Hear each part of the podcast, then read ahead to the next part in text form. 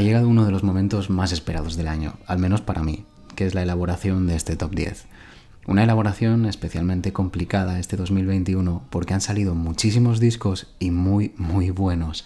De hecho, recapitulando me encontré la última semana de diciembre con 25 discos peleando por este top 10.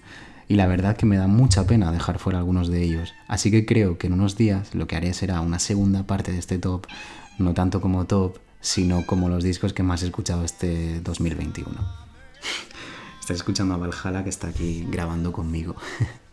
bueno, em, fui avanzando y, y, de estos 25 discos pues pasé a 20, luego a 18, luego a 15 y ahí se me empezó a poner realmente complicado porque no podía ponderar unos por encima de otros de manera neutral.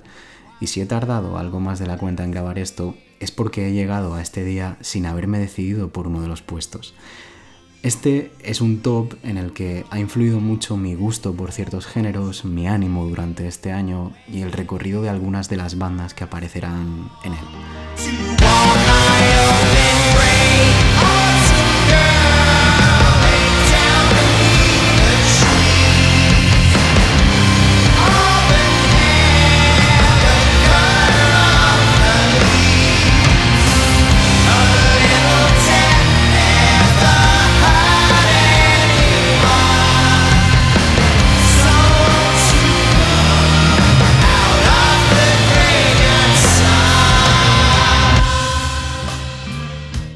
Esto que nos acompaña es Green Lang, el tema se llama Grave Sun de su disco Black Harvest y es uno de los que lamentablemente se ha quedado fuera en el último momento, pero nos sirve para abrir y así se queda de regalo. Así que vamos a empezar ya, por fin, con mi top 10 discos 2021.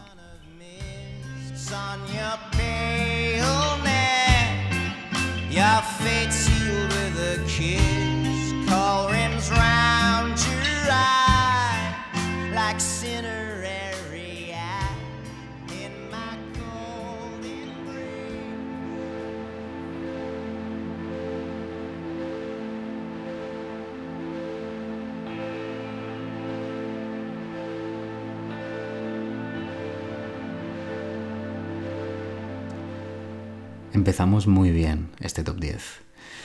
Y es que siempre que Mono saca disco, me siento, cierro los ojos, respiro hondo y me digo mentalmente, disfruta, quédate con este momento. Esta va a ser una de las mejores horas de tu vida. Y nunca me equivoco, de verdad, probad a hacerlo. Cada disco de mono se convierte en una especie de ritual al que acudo y practico cuando necesito evadirme o simplemente descansar. Cada disco es una historia, con su inicio, su nudo y su desenlace. Es una experiencia que construyo mentalmente a lo largo de, cada canción. Pilgrimage of the Soul es el undécimo disco de la banda japonesa, de nuevo con Pelagic Records, y segundo editado en 2021. El disco recorre un camino de, de dualidad entre la calma y el desasosiego por gran parte de las ocho canciones que lo componen. Son 57 minutos de mesura, buen gusto y talento. Y no es algo nuevo en mono. Esta es la continuación perfecta a todo lo que ya venían haciendo. Algo nuevo de este disco, si tengo que decir algo, quizás es la fuerza con la que imprimen cada cambio. Seguramente venga dado por el cambio de batería, con el que creo que este ya es el segundo disco, si no me equivoco. A nivel de composición, me encanta la inclusión de partes ampliadas que tiñen por completo cortes como Imperfect Things, em, acompañadas de un bajo con una distorsión sucísima y a la vez muy muy elegante. Y esto es algo que de verdad me maravilla siempre, y es cómo son capaces de moverse en el barro sin ensuciarse. Vienen haciéndolo en cada disco, pero quizás en Pilgrimage of the Soul encontramos mucha más densidad que en trabajos anteriores. Eso sí, cabalgando como siempre por esas extensas praderas sacadas de una peli de Miyazaki. Heaven in a Wildflower es claro ejemplo de ello. Me entenderéis si os gusta Mono y os gusta la animación. Creo que es muy fácil meterse en esa atmósfera cada vez que suena una canción suya. Ayuda mucho la instrumentación orquestal que ya viene siendo habitual en su recorrido. El cuarteto japonés, en su enésima ensoñación, consigue crear nuevos mundos, sin importar hacia dónde nos dirigimos ni lo que pretendemos encontrar. El hilo conductor será siempre su música. El destino quién sabe. Cógeles de la mano y escoge tu pradera.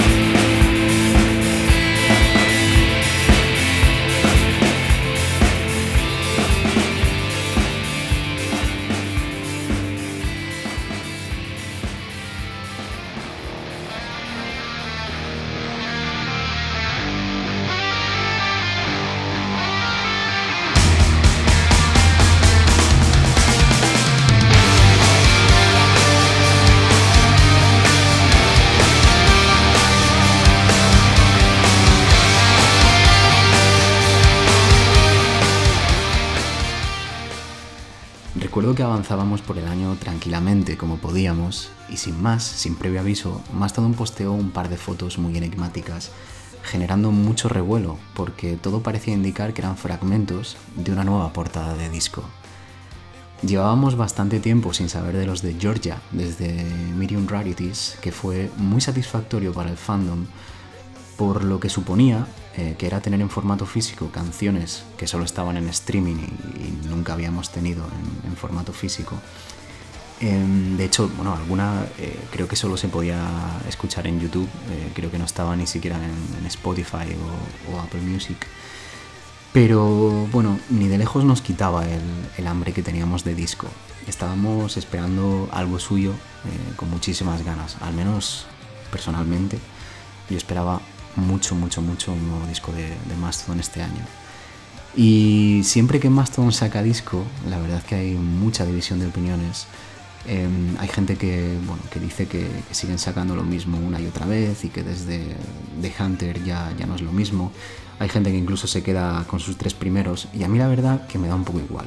Mm, Mastodon me suele gustar siempre y creo que me gustarán siempre. Avanzo con ellos y me subo a su tren sin pensarlo siempre. Personalmente, creo que el Crack the Sky hizo mucho daño eh, de tan bueno que fue y la gente sigue esperando el mismo disco cada año. Siguen esperando otro Crack the Sky. Pero es que eso creo que es imposible. Estamos hablando de, de historia de la música, de uno de los discos más influyentes de todos los tiempos.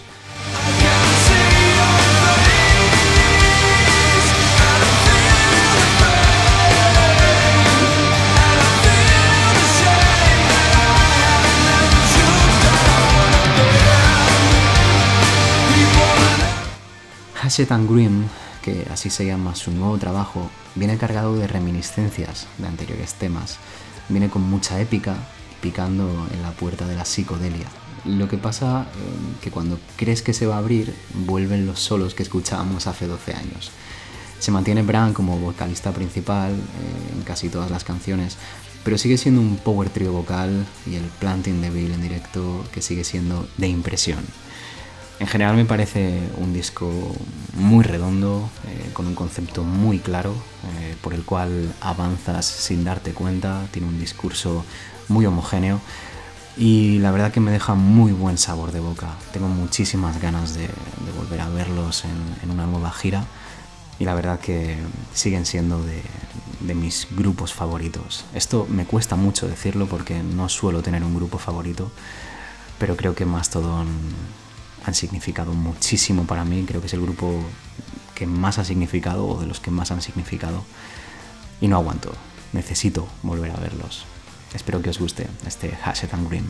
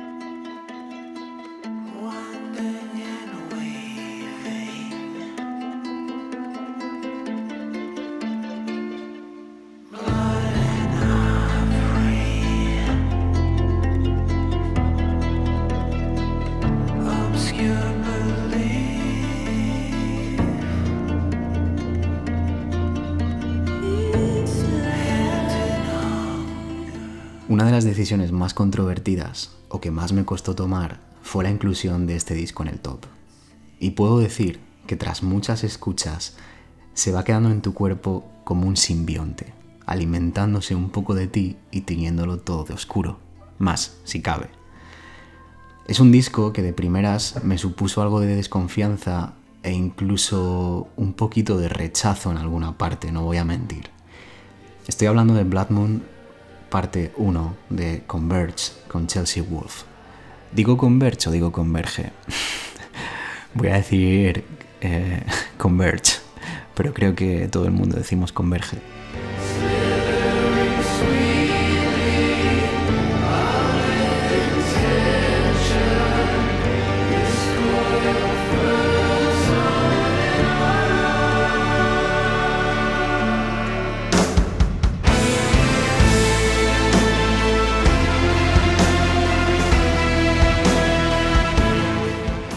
Hablar de este disco, creo que debemos viajar al año 2016, cuando Converge nos sorprendieron para bien, apareciendo en un Rodbone Fest bajo el nombre de Blood Moon, con la colaboración de Chelsea Wolf, eh, Kevin y bueno, un montón de, gente que, no voy a nombrar, pero que bueno, era una super banda, ¿no?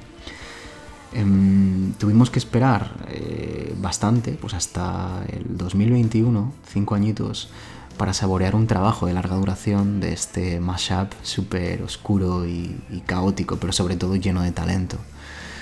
Os decía al principio que no me entró muy bien el disco, y es que según lo iba escuchando había partes que me sonaban a rancio. Era como estar en una película de Tim Burton, donde la banda sonora obviamente era de Danny Elfman, eh, pero con toques de Avenged Sevenfold y de Ghost era terrible. O sea, yo escuchaba ciertas armonías que me sacaban del rollo Converge por completo. No las entendía. Y igual parece, igual estoy sonando muy ofensivo, pero no estoy exagerando. O sea, sentí esto realmente. No, no me convencía nada. Pero bueno, em, una vez lo fui escuchando, una, dos, tres, diez veces, uff, mi mente empezó a cambiar y empecé a decirme frases como qué parte más buena, esta melodía es inolvidable, estas voces por detrás, qué buenas, cómo suena esta guitarra. Al final el disco me cautivó, me cautivó muchísimo, lo entendí todo, empaticé, me imaginé al Kurt más tenebroso en el estudio y la verdad que no he podido dejar de escucharlo. Las voces son realmente maravillosas y su unión las hace muy fuertes. Creo que empastan a la perfección y el recorrido por todo el disco no se hace pesado en ningún momento, pese a tener muchísimo protagonismo. Las voces articulan todos los temas. Em, hay canciones largas que no se hacen largas, que, son como un cuento, siguiendo las voces. Antes decía con Mastodon que tengo muchísimas ganas de verlos, pero creo que tengo las mismas ganas o más de volver a ver a Converge en directo. Espero que disfrutéis de este disco súper, súper oscuro, pero súper, súper redondo. Blood Moon, parte 1. Si hay parte 1, quiere decir que habrá más partes. Esperemos que sí.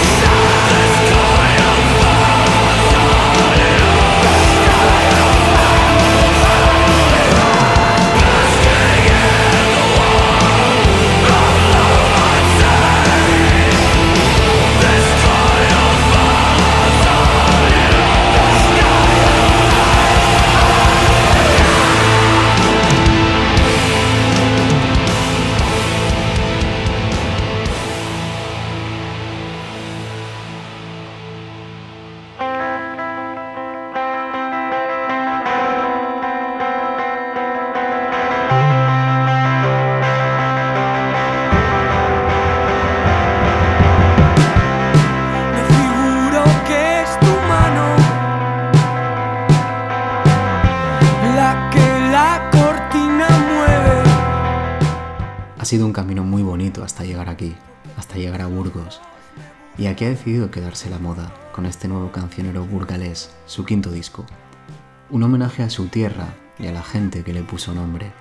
Nos dejan ocho temas preciosos que recorren el cancionero popular burgalés y se configuran a modo de collage lírico, con extractos de poemas y canciones con mucha historia. De lejos es su trabajo más personal, más ambicioso y me atrevería a decir que también el más técnico o más talentoso. Pero si hay algo que me transmite este disco es un sonido punk. Y si no, escuchad esto.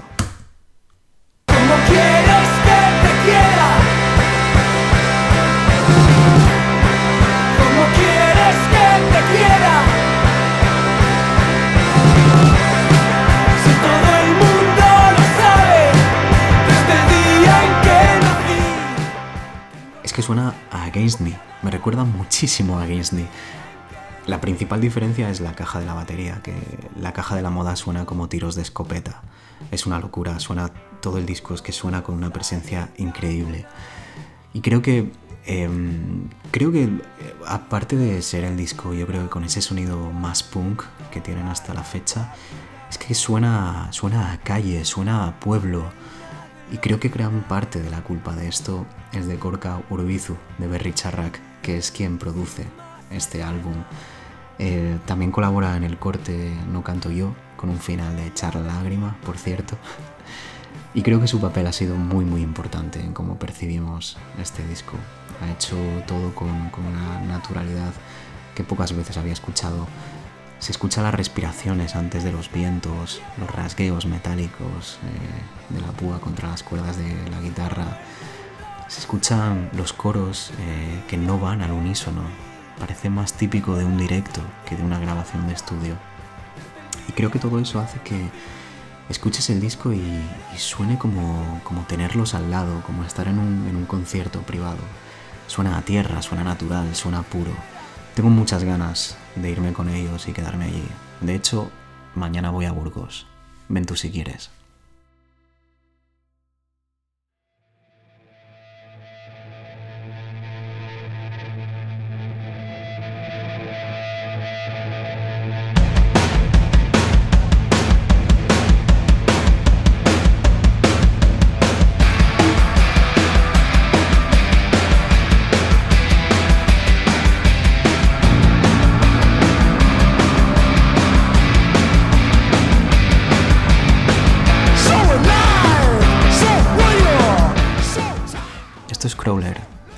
Es el cuarto disco de Idols, que sale apenas un año después de que sacasen Ultramono. Y esto es mal acostumbrarnos, porque van prácticamente a disco por año. Crawler ha sido una de las mayores evoluciones de 2021 porque es un disco que da la impresión de apertura, de querer conocer otras partes del lado creativo de la banda, pero sin dejar de ser ellos mismos. En este disco hacen un ejercicio de reflexión e introspección mucho mayor que los anteriores trabajos volvemos a meternos en las profundidades de la narrativa de Joe Talbot, llena de oscuridad, de adicciones. Nos habla de salud mental, nos habla de vida, de muerte, de ser un accidente de coche, pero al final nos dice que está bien.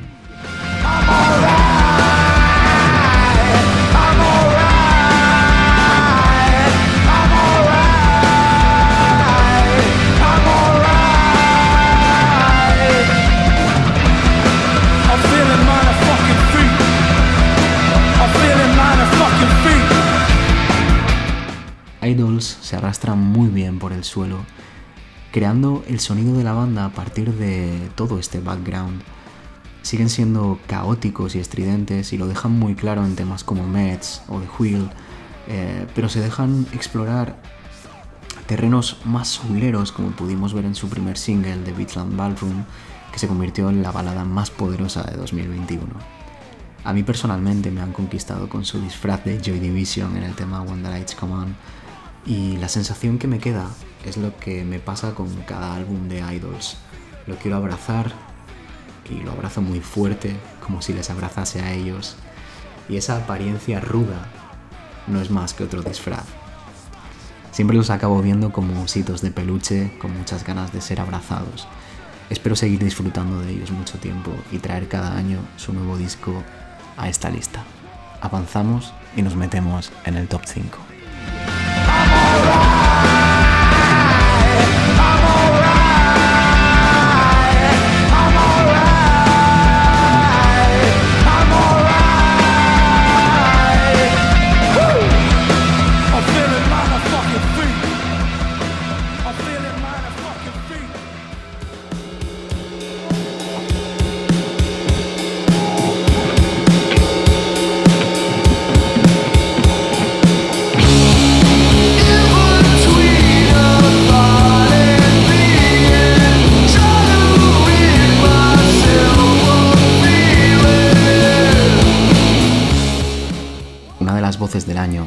ha sido la de Ned Racing, ex-Title Fight, con su proyecto Glitterer.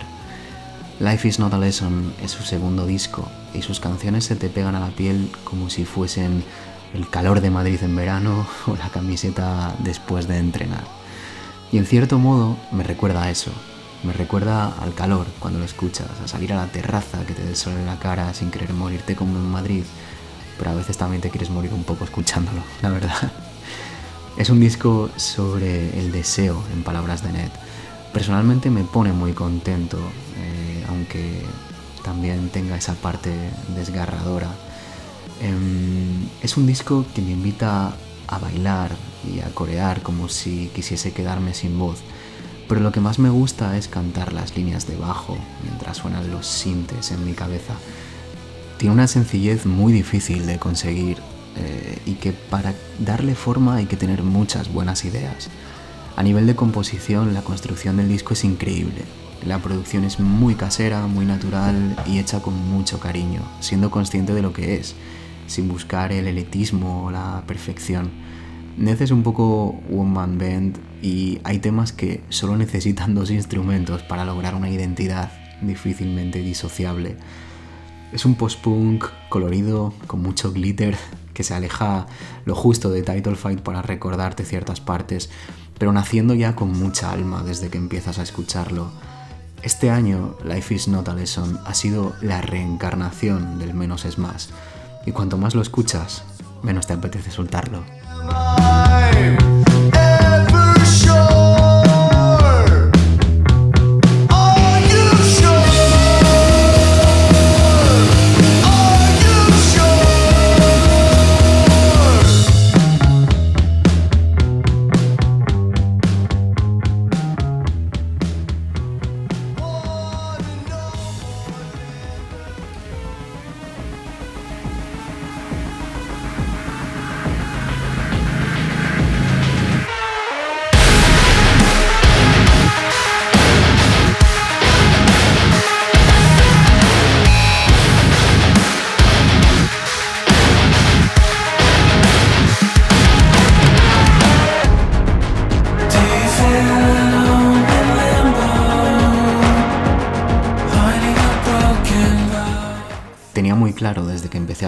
Este disco que estaría dentro de esta lista al final del año.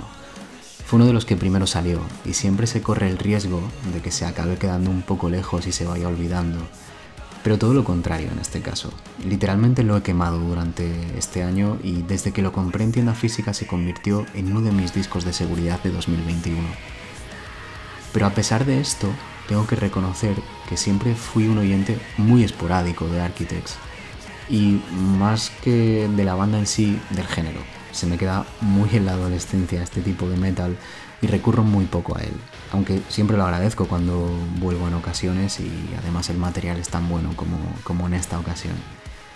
Hay que tener en cuenta que esta banda viene de hace 20 años, con un estilo muy marcado, una propuesta muy suya y reconocible, que hizo que mucha gente se enganchara dentro del metal, del hardcore y sobre todo de la escena UK y quizás debido a esto em, he leído de todo sobre el disco, pero en general mucho comentario negativo sobre su bajada de intensidad y su acercamiento a la música comercial. Irónicamente, todos los señoros metaleros que hablan de esto son los mismos que veneran Juego de Tronos y van a ver Vengadores al cine. Pero bueno, no estoy aquí para rajar y sí para reflexionar y pasar un rato agradable. Supongo que comercial significa que los cortes sean más accesibles o los estribillos resuenen más en tu cabeza. Lo primero no sé si ocurre. Siempre he accedido a todo tipo de música sin plantearme barreras generacionales o de tribu urbana. Ahora, sí puedo decir que lo segundo es muy cierto. Se te clava cada canción desde la primera escucha, algo muy epitaph, la verdad. Toques de sintes que encajan a la perfección, riffs muy potentes, graves, penetrantes, sus breakdowns característicos en cada tema y la voz de Sam Carter increíble. Pero increíble de verdad, protagonista absoluta a lo largo de todo el disco. Había mucha gente que decía que estaba sobreproducida y antinatural, pero en fin, solo tenéis que pegar una escucha directo en los Abbey Road Studios con la Parallax Orquesta para ver una clase magistral de cómo perpetrar un disco en directo. Temas como Dead Butterflies o Animals os pondrán los pelos de punta, da igual cuántas veces lo veáis. Así que, en definitiva, For Those That Wish to Exist es uno de los discos más disfrutables y fáciles de recurrir de la banda de Brighton.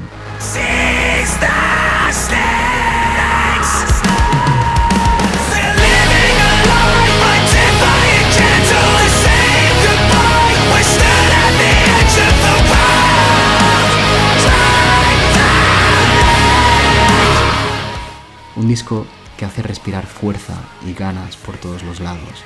Una declaración de intenciones muy enérgica, dejando claro que aún les queda mucho por hacer.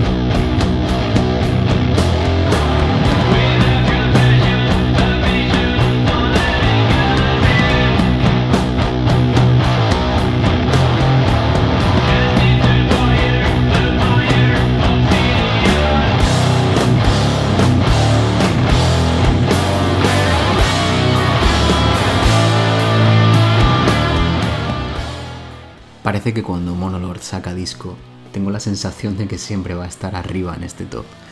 Prometo que no es autosugestión, prometo que siempre se lo merecen. Este power trio que viene de Suecia para enseñarnos cómo ha de sonar una banda sin miedo a quedarse corta, ha sido uno de los regalos más enriquecedores de los últimos años. Sigo disfrutando de cada disco como el primer día y de hecho me cuesta mucho decidirme por mi favorito. Solo sé que Your Time to Shine tiene algo distinto a los anteriores, y quizás es que suena mucho más limpio y a la vez muy denso. La guitarra no me suena tan a pedal, sino que llega más pura, suena a orange, suena eh, a, bruto, aunque digo esto sin datos, ¿eh? solamente de oído, no me he parado a, a investigar cómo han grabado, pero solo sé que me suena mucho amplio, me suena mucho a válvula, salvo partes con algún boost eh, me suena todo sin mucho artificio y, y, eso me ha encantado de este disco. La voz no es tan onírica como en No Comfort y se acerca mucho más a nosotros, ganando protagonismo, ya no está tan en un segundo plano y eso sin duda se nota mucho en los directos. Creo que en esto es donde Monolord han dado un gran salto de calidad y han mejorado comparado años atrás. Hace apenas unos meses los pude ver en directo en lo que fue una noche mágica. Voy a recordarlo como uno de los mejores directos de mi vida, tanto por eso de volver a una sala a ver a un grupo como por la excelente actuación que nos dejaron. Eh, la verdad que disfrutamos muchísimo durante hora y pico Conocí y puse cara a personas maravillosas y como anécdota me pasé el concierto cantando con una parte importante de Derby Motoretas, Burrito Cachimba, y por su culpa casi se nos oye más a nosotros que a Monolor en los vídeos que grabé. No sé si alguna vez os ha pasado, pero a mí me solía ocurrir. Y es que en todos los conciertos me encontraba cantando los solos de guitarra o alguna parte concreta muy épica. Pues bien, en Your Time to Shine ya lo hace Monolord, por mí en una de las partes más poderosas y emblemáticas de este año sin lugar a dudas. De verdad que no puedo con este riff, es superior a mí. Estuve pensando de hecho en hacer un podcast sobre los mejores riffs que he escuchado por culpa de esta canción. Os lo pongo.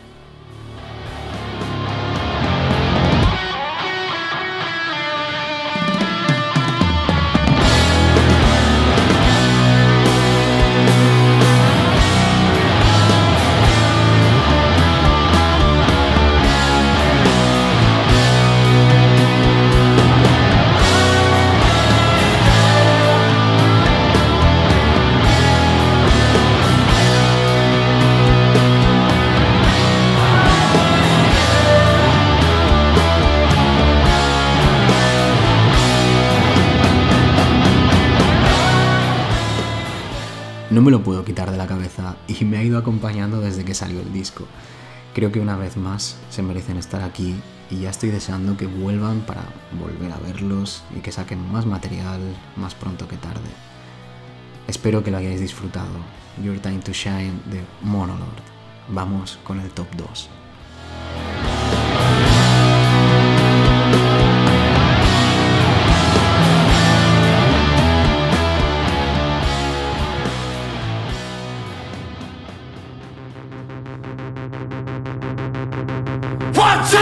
Posiblemente uno de los discos que más he escuchado este año, una y otra vez, ha sido este Sticky de Frank Carter and the Rattlesnakes. Un disco que me transmite muchas cosas, pero sobre todo me da muchísima energía. Me levanta, sea el día que sea, y me hace tener fuerzas para lo que venga. Es un disco que sin necesidad de volver a los orígenes más sucios de Gallows, tiene mucho más componente punk que los tres trabajos anteriores de Frank. La propuesta es muy macarra, muy callejera, diría que muy británica, muy del barrio, y así lo vemos en cortes como este que suena, My Town.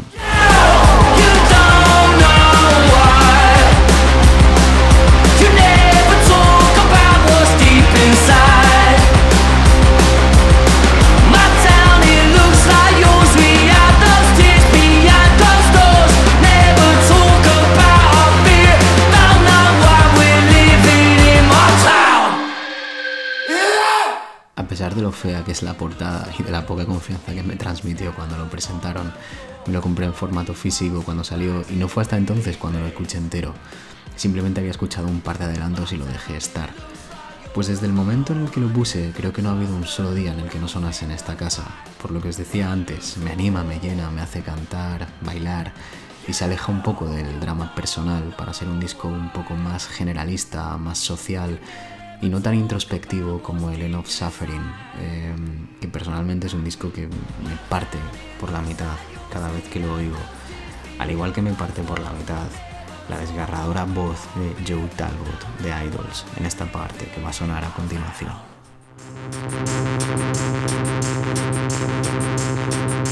You let your dog shit on the street. You kick the roses with your feet. You punch each other in the teeth. You drink until you all fall down. You piss all over sacred ground. You hate yourselves and you hate me. Se nota mucho la producción de Dean en este trabajo. Suena hiper limpio todo, pese a la propia suciedad del género y de la banda pero todo se escucha en su sitio, sin interferencias, sin caos. Estribillos de bar, de cantar pedo a las 3 de la mañana, un bajo muy del post-punk, sustituido a veces por la electrónica, pero con un gusto exquisito. Creo que todo esto hace que este disco, este Sticky de Frank Carter, se merezca estar con creces en el segundo lugar de mi top 2021.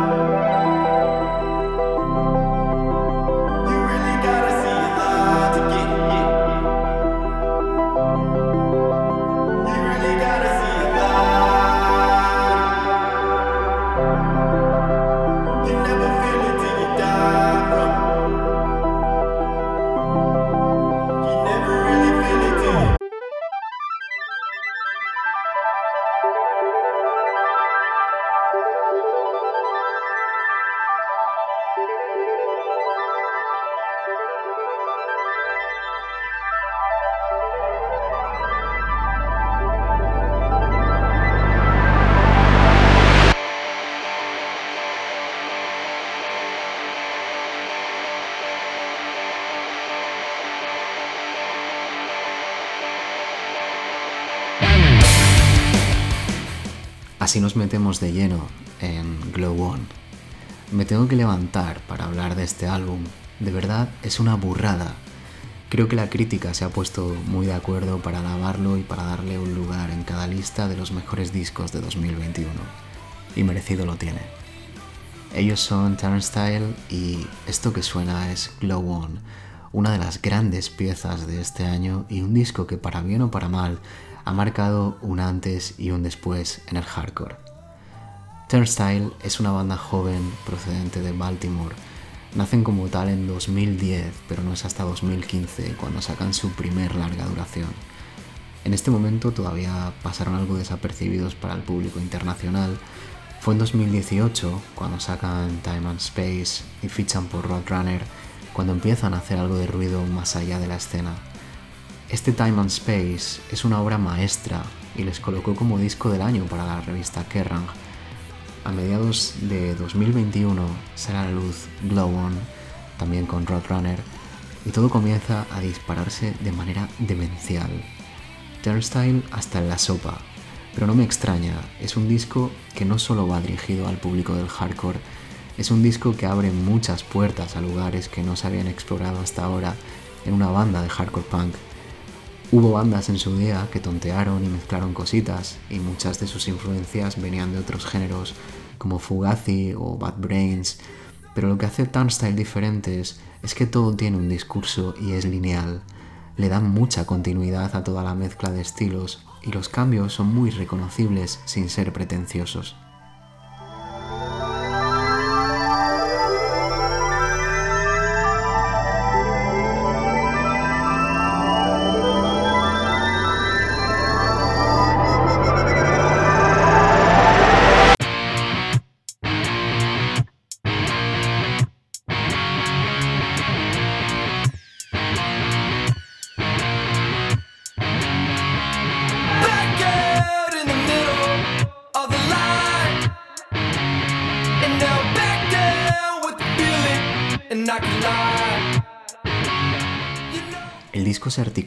Sobre una base de guitarra muy sencilla y es el sonido que más se acerca al hardcore. Quintas muy rudimentarias que nos pueden recordar a Black Flag, Youth of Today, a la escena Boston en ocasiones, pero que van acompañadas de pequeños riffs que cambian por completo la canción, como ocurre en Blackout con el estribillo, con el solo de Mystery. Otro punto de variación lo encontramos en las baterías, que también son sencillas y contundentes, pero incluyen ciertas partes de las que nace lo diferente en este Glow On, como por ejemplo el uso del cencerro o de pads como si fuesen metrónomos. Por su parte, el bajo hace un papel muy interesante en este disco y también tiene mucho protagonismo dentro de las variaciones. Tiene dibujos muy muy chulos como podemos escuchar en Mystery o en Holiday y también mucha presencia eh, apoyada y es así como consiguen esa variación con efectos son más comunes en la guitarra, pero que los utilizan con mucha elegancia en el bajo. Para terminar, me he dejado lo mejor, lo que más destaca sin duda, y esa es la voz de Brendan. En ocasiones me recuerda a un llanto muy sostenido, en otras me suena a un alarido desesperado, y como ocurre en Alien Love Call, eh, es una mezcla de ambas, pero con mucha calma. Glow On es un disco donde podemos escuchar el hardcore más directo, con temas como TLC, o escuchar New Hard Design, que suena a The Police por todos los lados. Es un disco muy variado, pero con muchísima identidad. Estoy muy impaciente por seguir escuchando cosas de esta banda de Maryland. Y creo que Turnstile va a ser un grupo que se quede en nuestra memoria por muchos años y que nos va a seguir sorprendiendo.